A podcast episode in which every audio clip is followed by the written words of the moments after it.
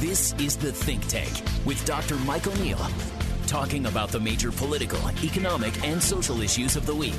The Think Tank, KTAR News on 92.3 FM and KTAR.com. Our guest, a return guest, Senator Dennis DeConcini, was U.S. Senator from Arizona from 1977 to 1995. You may not remember it, but you were one of our early guests about eight years ago, so I get to say welcome back to the show, Senator. I, I do remember it, but uh, it seems like a longer than that. well, I, I know it can't be longer than that because I've only been doing this for eight years. Uh, yeah, okay. I, am just, I'm just kidding. I, I, you know, I said when when you ask about it and, and getting on your program or something, I said, "Gee, I know, I know, I know that guy," and I tried to replace it. Go ahead. Your record as a senator was very moderate for a Democrat, on the conservative side of the scale for Democrats. To me, this brings forth an obvious and, and current uh, question. Senator Kyrsten Sinema has been compared to you in that regard. In each case, you were arguably among the more conservative or moderate Democrats in the Senate Democratic caucus. Is this a fair analogy? And uh, how do you think it's different in terms of the times? Well, you know, um, Arizona when I when I was elected. Uh, excuse me for a little history. When I was elected the first time in '76, uh, took office '77. Uh, the the state was still slightly blue. The next two times I ran, it had turned red. It's been red ever since. And uh, it uh, the the state always had what they call pinto Democrats in those days, which means more moderate or conservative Democrats. I grew up that way with a father who was in politics. He was attorney general and Supreme Court judge, and that's when you had to run for office. So I just grew up grew up that way, more more in the middle. Uh, it's uh, I, I think Kyrsten Sinema realizes that is better than not anybody I know. I think although Kelly Kelly certainly re- realizes it too, that uh, people would call me and still do occasionally and want to run for office and they say, you know, get some advice. I always say, stay in the center and don't don't go off one side or the other. Uh, it, it's a little difficult to maneuver because in the Democratic Party, the so-called progressives, which we used to call liberals, uh, you know, they they expect a lot more out of you and then that includes also labor and some special interest groups.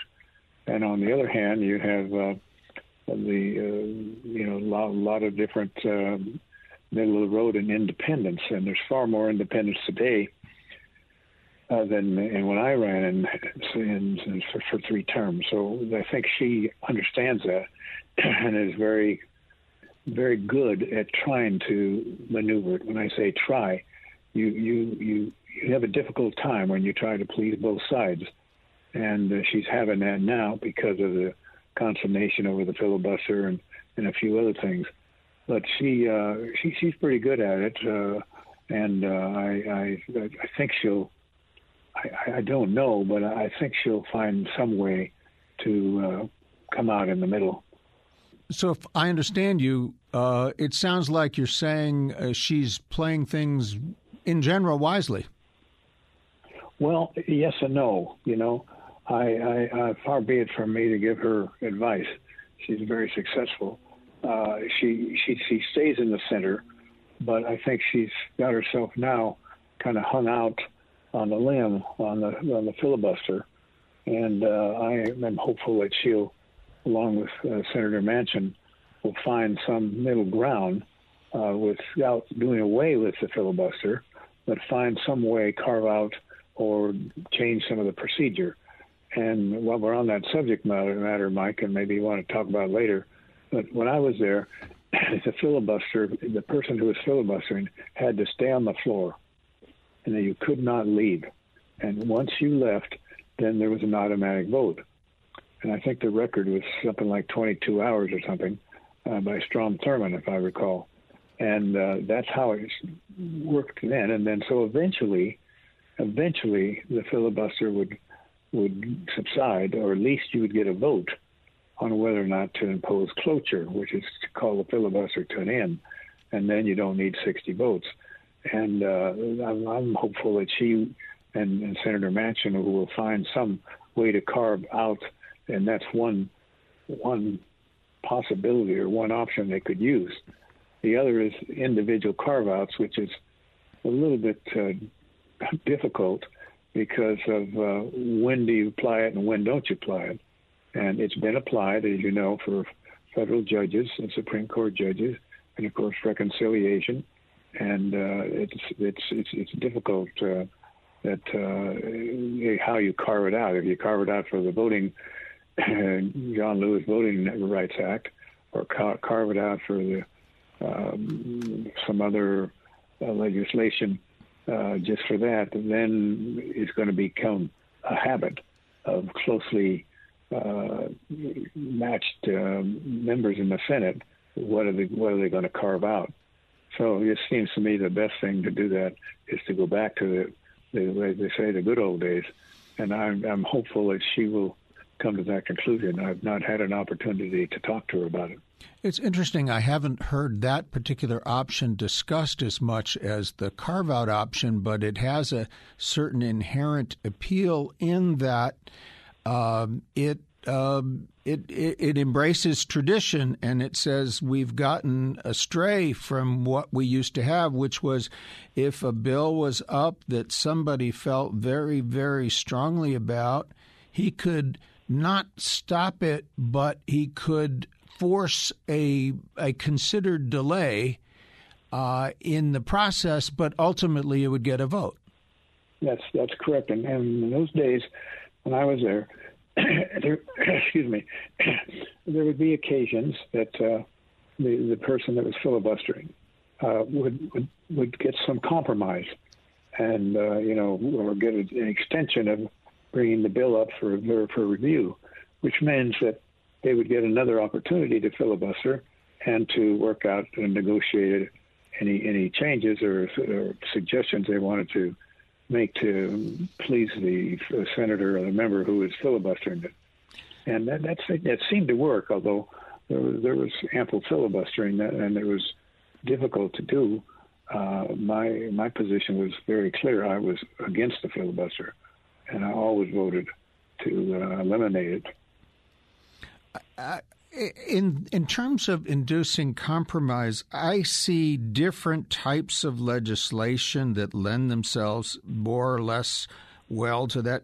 If if the subject is infrastructure, uh, it's about it's about how much. It seems to me that lends itself to compromise. If the subject is voting rights, that may be more difficult. Do you? Does that seem like a fair distinction to you? Yeah, no, I, I, I agree. I agree with that uh, observation or conclusion, uh, uh, Mike. It's it's uh, it's really different. Yeah, you know, when you get to voting rights, it's well, it's it's extremely political, and two, you're talking about basic constitutional rights people have, and how much a constitutional right uh, can Congress really not only affect but eliminate or add add other difficulties to permit the person to exercise that right. And of course, that's that's where we are with this Voting Rights Act and all these states that are putting in these extreme uh, ballot restrictions. Uh, so it's a, it's a very difficult situation to to evaluate and to determine how it's going to happen. We'll be return with Senator DeConcini in a moment, and uh, further discussion of the issue, these issues, infrastructure, voting rights, and the big question is compromise dead in the U.S. Senate. Uh, we'll be back with Senator Dennis DeConcini in just a moment. The Think Tank, KTAR News on 92.3 FM and KTAR.com. We are back with former Senator Dennis DeConcini. He was senator from Arizona between 1977 and 1995, talking about the operation of the Senate. In particular, I want to throw out to you, Senator, the question. Uh, is compromise dead in the U.S. Senate? It, it, I don't know if it's dead, but it sure seems like uh, life support. Uh, I'm sorry. Say, say, uh, excuse me, Mike. Say, say again. I missed the first part of the question? Sure. Uh, the question is Is compromise dead in the U.S. Senate or just on life support? It seems like. Uh, we don't get a whole lot of compromise anymore. No, it's changed since my day, but that that was way last century, and it's very unfortunate. It's become politically almost a hazard if you are trying to compromise something, and uh, it's been coming along for some time. I, I'm really, really sorry to see that because, you know, democracies succeed on compromise and our founding fathers are perfect examples of that. It, so many illustrations of their compromising and putting the government together. And compromise means you give up something that uh, you want, and uh, in exchange you get something, and you're not fully satisfied that you got everything you want, but you felt like you moved the, the chip down the down the the game board and you got closer to where you want to be. So that is considered a success. And then when you have have the compromise, you also have to deal with the political consequences.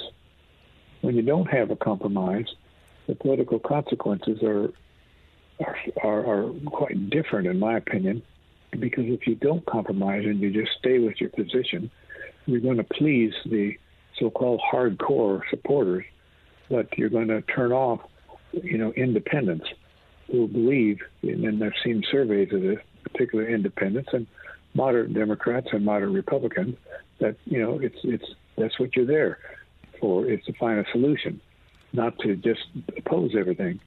Uh, but it's so different, uh, Mike, than than uh, like I like to say, the good old days the uh, one of the things we, we hit on briefly on the last uh, section, I think you agreed when I suggested that uh, infrastructure is easier to compromise in that there's a right now there's two bills. There's a democratic or rather a bipartisan bill of about a trillion dollars over over a period of I think 10 years.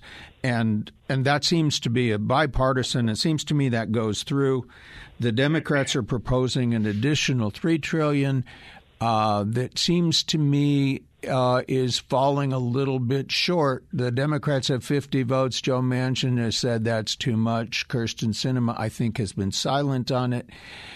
I read those tea leaves and, and it says to me they're going to come up with a second bill and it's going to be something less than three. How how low do you have to go to get Manchin and perhaps Sinema on board and then then a you probably get a, a somewhat. It's really, but it would be the Democrats compromising with themselves. Is is that what you see happening with that one? Yes, yes, it is. I agree with that observation. There's a lot of speculation, but uh, Manchin has already mentioned about 2.5 or something is uh, you know the maximum or something that he would be willing to go, and I just suspect that they will find some area there to get all the Democrats uh, on board.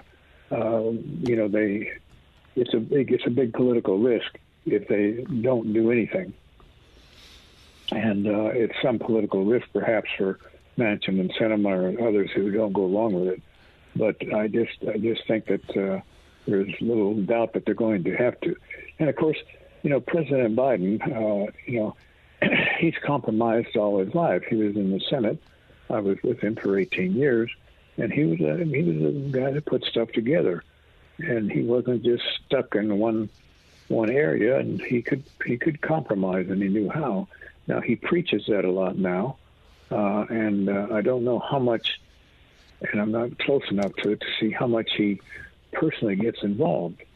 Uh, but when a president personally gets involved with you, uh, and I've had that on a few times with uh, with uh, Ronald Reagan and Jimmy Carter. Uh, it's um, you know it, it, I don't know for some reason it weighs a little little bit more. At least in those days it did. Now I can't speak for Senator Manchin or Sinema, uh, but I suspect the president has reached out to them and will eventually, uh, you know, come up with uh, either through his surrogates or himself talking with him that um, helps the member who is in the in the shoes of not being able to support the bill that the president wants. and that the majority of the caucus wants, that uh, you are, you know, you're a big player, and uh, you get the attention of the president. Uh, that's that's worth something politically. And, uh, and if you're if, if you're satisfied that it's really necessary, you know, you have to take some risk. Now, um, the other major bill that's up before the Senate, uh, I wonder if this isn't a whole lot more difficult, and that's the John Lewis Voting Rights Act, uh, which would have the effect of subjecting many of the myriad of state restrictions on voting to uh, uh, Justice Department overview and make it more difficult. That seems to me to be tif- more difficult to compromise on than just a, a money bill.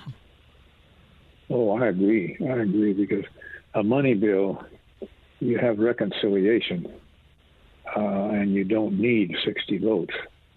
You just need a majority. Mm-hmm. But on the voting rights, John Lewis voting rights, you have to have 60 votes. They haven't come up with a way to put that for for expenses uh, under uh, reconciliation. I don't see how they could. So you have to compromise there if you're going to get it. I forget the name of the senator on the Republican side. For a while, seemed to be working towards uh, a compromise, uh, and now that that apparently has not uh, proceeded very well. Although at least I don't read about it anymore or hear about it anymore. But uh, that's a difficult one uh, to to to pass in today's world. And that might get us back to your uh, your comments about the modifications and the filibuster may be required to, to deal with that one. Yes. So yes, you know that that's always the option, and it, has been used several times. Uh, Mitch McConnell used it, carved it out for different appointments and things he wants, and uh, they did it. Uh, I think it was called a Group of Eight.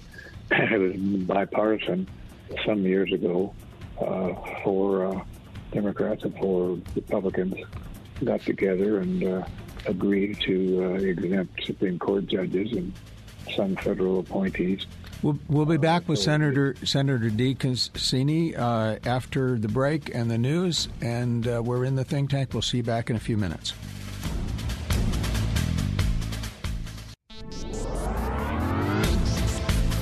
Think Tank KTAR News on 92.3 FM and KTAR.com. We're talking here with retired uh, U.S. Senator Dennis DeConcini, was senator from Arizona from 1977 to 1995. As he put it himself, it was the last century. Uh, but there is one thing I want to indulge myself personally. There's one thing I've kind of always been curious about. Um, and this was your involvement in the uh, Panama Canal Treaty of 1977. Uh, which uh, was in some, which was very, very unpopular with uh, the uh, with the pop with the pub with the public. It was supported by the president, who was then Jimmy Carter, and uh, you introduced a reservation, which was commonly referred to as the DeConcini Amendment, uh, which allowed the United States, and I quote, to take such steps as each deems necessary in accordance with constitutional process, including the use of military force in the Republic of Panama to reopen the canal or restore operations.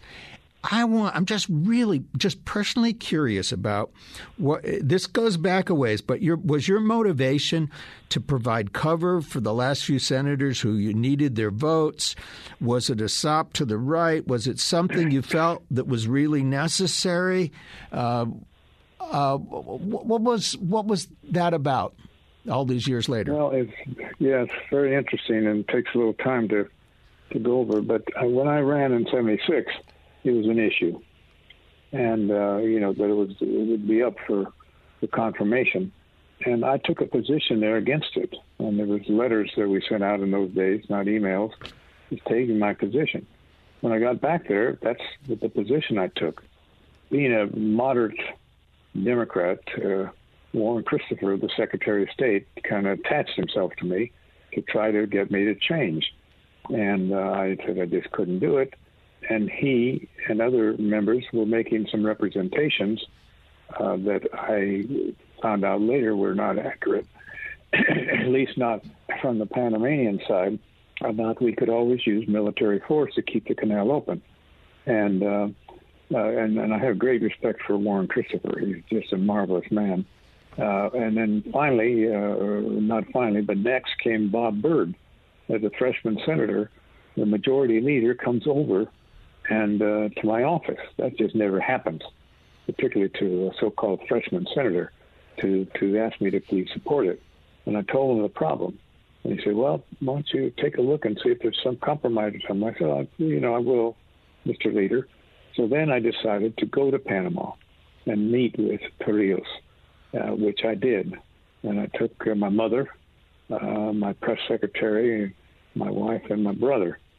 And we went down there and we met with, uh, you know, the Chamber of Commerce and the military and what have you, and uh, the, the bishop, the cardinal.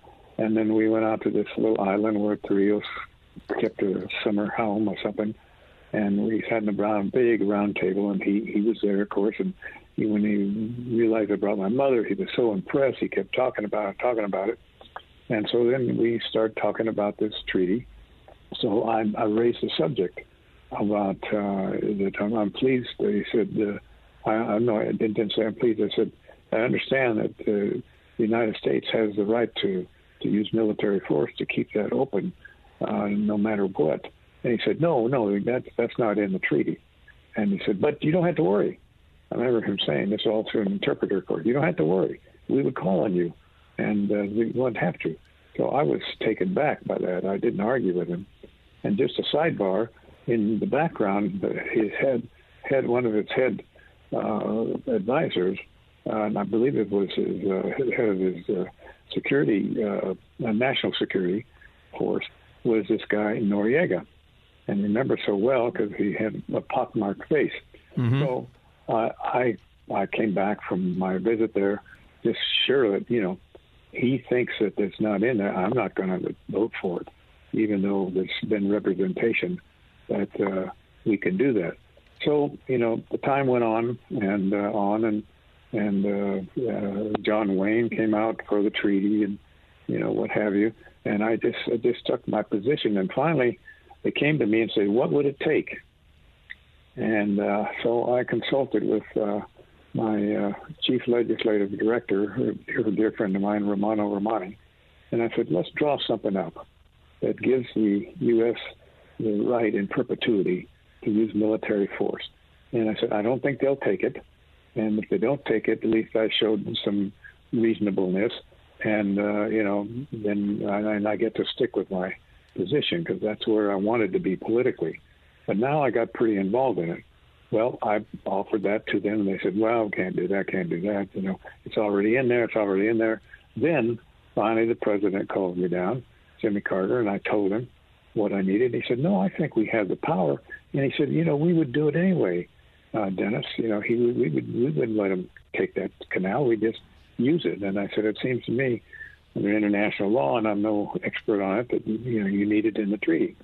So he tried to talk me out of it. I said no. So I went to the office and went back to the office. I remember talking to my advisors and said, no, I think I think we're we're we're, we're free and clear here. We're not going to either they're not going to bring it up or they have to find the vote someplace else. So lo and behold, they come and say, okay, we'll take it. So there were a couple other senators, uh, Hatfield and uh, I forget one other one, um, uh, who you know took the same position after I found out this information. So I uh, they said they would take the amendment. So the, the treaty's up on the floor of the Senate, and Bob Byrd uh, wants wants uh, to raise my amendment. Then he wants me to just put a time limit of 15 minutes on it so there wouldn't be any debate. And uh, I said, that's fine with me, you know, and uh, they compromised or something. They had a half hour debate or something, not very long. And uh, then they had a vote. And, and, and it passed by two votes, I believe. 60, 60 you're talking about the uh, the overall vote was it got 68 it needed 67 yes that's right. That's exactly right. So so my my amendment brought uh, three three senators on board, And one of the sidebars, just I didn't want to overburden uh, your listeners with this, but uh, uh, Howard Baker, who was the Republican minority leader, he was for the treaty. Now here he is leading the Republicans, for the most part, being against it, and here he is for it. And so I, I went and asked him. I said, "Mr. Leader, how how do you how do you reconcile? How do how you do this politically?" And he never forget what he said to me. He said, "Well, Dennis, after you're here, maybe it won't take very long. Sometimes you will learn. Sometimes you just do what is right, regardless of the consequences. Not all the times, because we all have to take care of our, spec, you know, special interests, our special concerns. But that's that's what we do. And uh, you know, I thought talk about a leader that uh, you know called it right. Uh, he he was he was the he was the perfect perfect example. Yeah, I was go- I was going to raise that even if you hadn't, because I've seen where you have written very very positively about uh, Howard Baker, and, and and and it ties into our earlier discussion of bipartisanship. This seems like exactly the sort of thing that wouldn't happen now. Yeah, I don't think so, Mike. I don't think the atmosphere there is there, and just a little bit more information on it this caused me all kinds of political problems in Arizona. They started a recall movement, and I had I had had strong support from military and the veterans, and though they came out against me, I was scheduled to speak before the VFW uh, convention, and uh, I went to it, and a big chunk of them members got up and walked out. So I knew I had a real political problem, and uh, one of the things I did uh, which I wanted to do anyway. There was a select committee in the Senate on veterans, so I got myself appointed on that, and I really devoted a lot of time, and it and it worked. Uh, from politically, it worked, and later I had many veteran leaders say, you know, Senator, what you did was right uh, because you, you, you protected our interests. Now some never got over it, but uh, it, it was it was a difficult political thing, and of course, when I ran the next time, that's exactly what they they used against me. I, I think, if I recall, you weren't. The, the, thing about that, I would I would relay for our uh, all but our more o- older uh, audience is this was the visceral issue of the day, and it was one where this this treaty was proposed and ratified in the face of a public that was pretty substantially against it. This did not have majority support. This was vehemently opposed, not just in Arizona, but in a lot of places through the country. And I, I think there were a, a lot of others, and I don't recall who lost, but who certainly uh, put themselves in political jeopardy by voting for this. Yeah, I forgot the senator. I think his name was. Well, I think it's what wasn't that Hatfield from Oregon. I think he was from Idaho or, Wyoming or something. He lost his his position because of it, yeah. and it was very very much opposed by the public. And uh, although it was it was interesting that Barry Goldwater, who voted against it, uh, he had uh, expressed some support for it and had written something in support for it uh, when uh, before Carter was elected. And uh, I remember John Wayne. Uh, we got a hold of John Wayne, and uh, he was willing to do a commercial for us.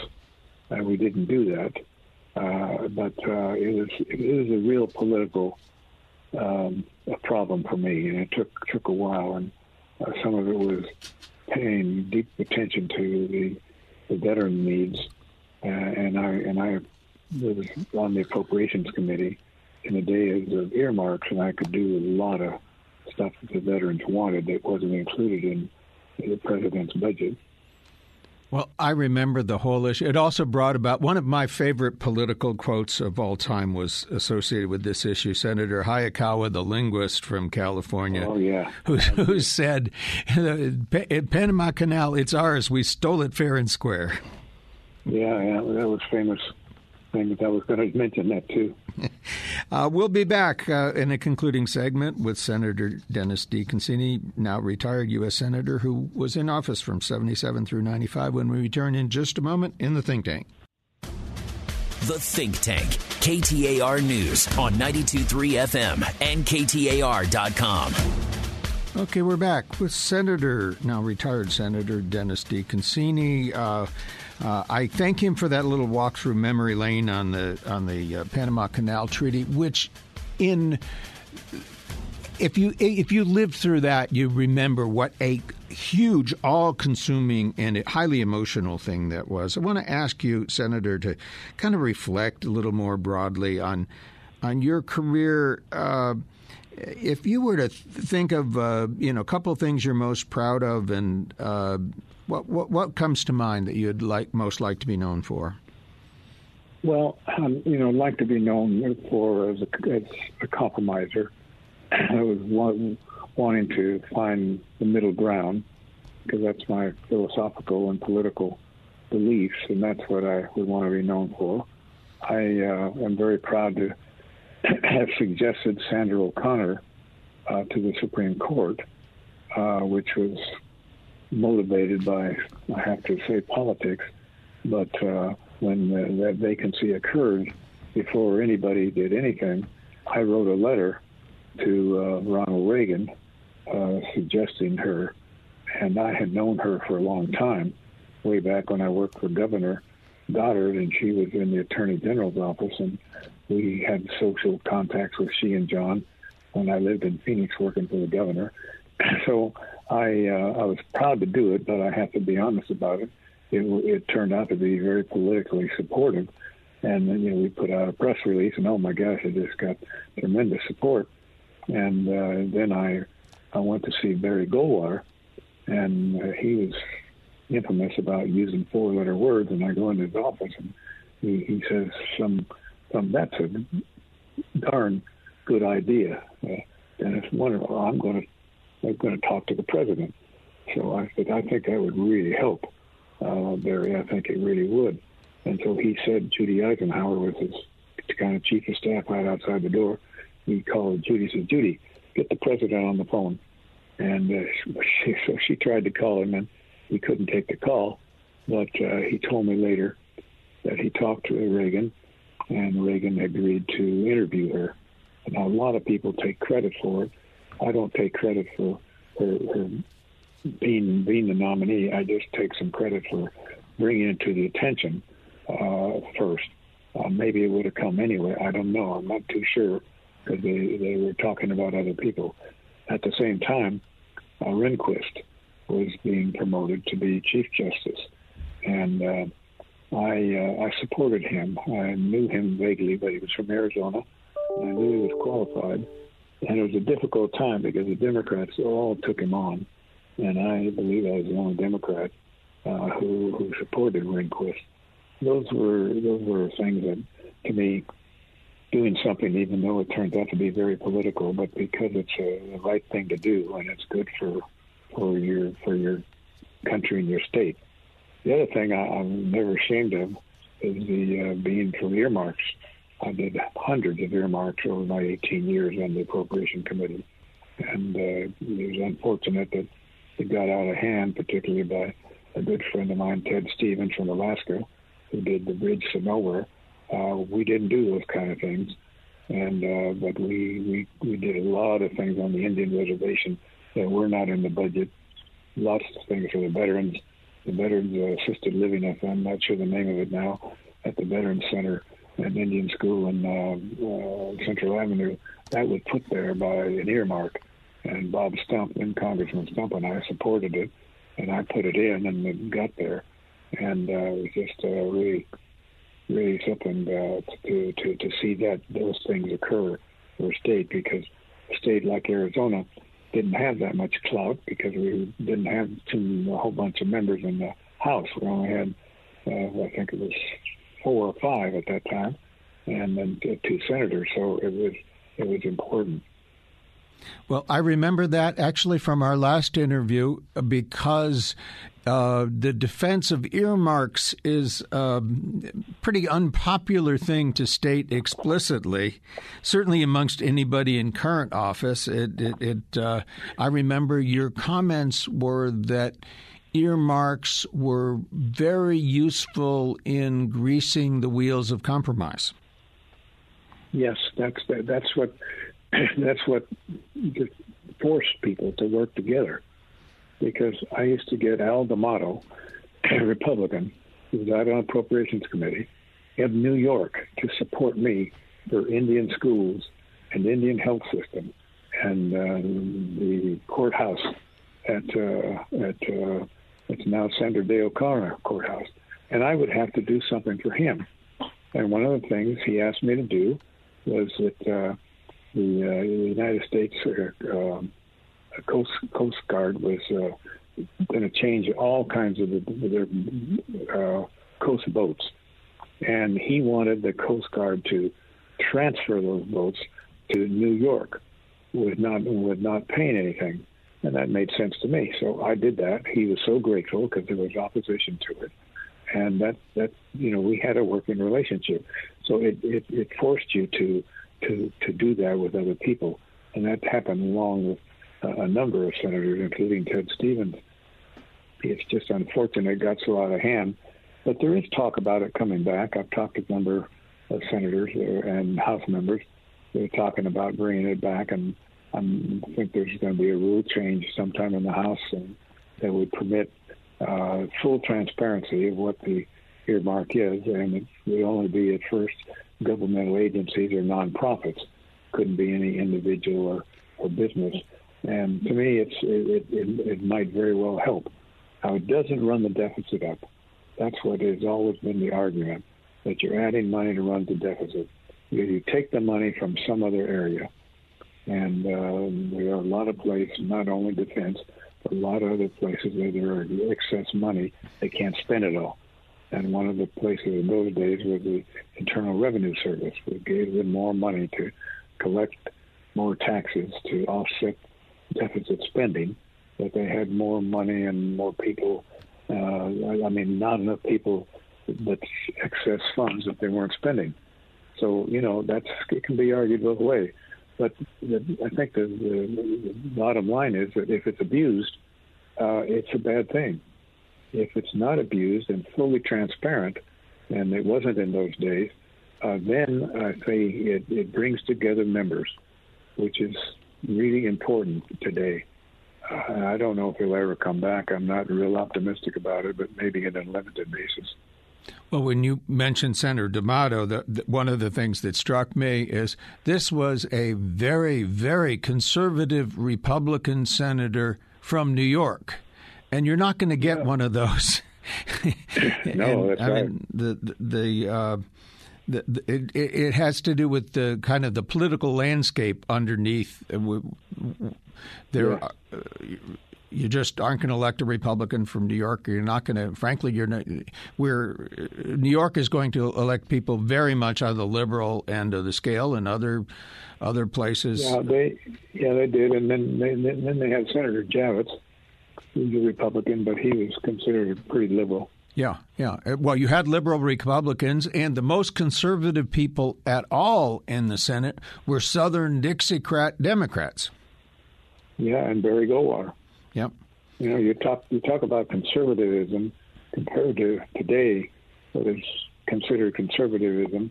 You know, in those days, you had Ronald Reagan, and you had Barry Goldwater, and even John McCain. Those were the conservative Republicans not not like they claim to be now. And it's really tragic, in my opinion, to see this conservative Republican Party go so far uh, to, the, uh, to the extremes. But I, whether you're a Democrat or Republican, to me, extreme right or extreme left are, are not where this country is, even though there is a certain following of that. And that's the final word. And I want to thank you so much, Senator DeConcini. We appreciate well, you joining the think tank.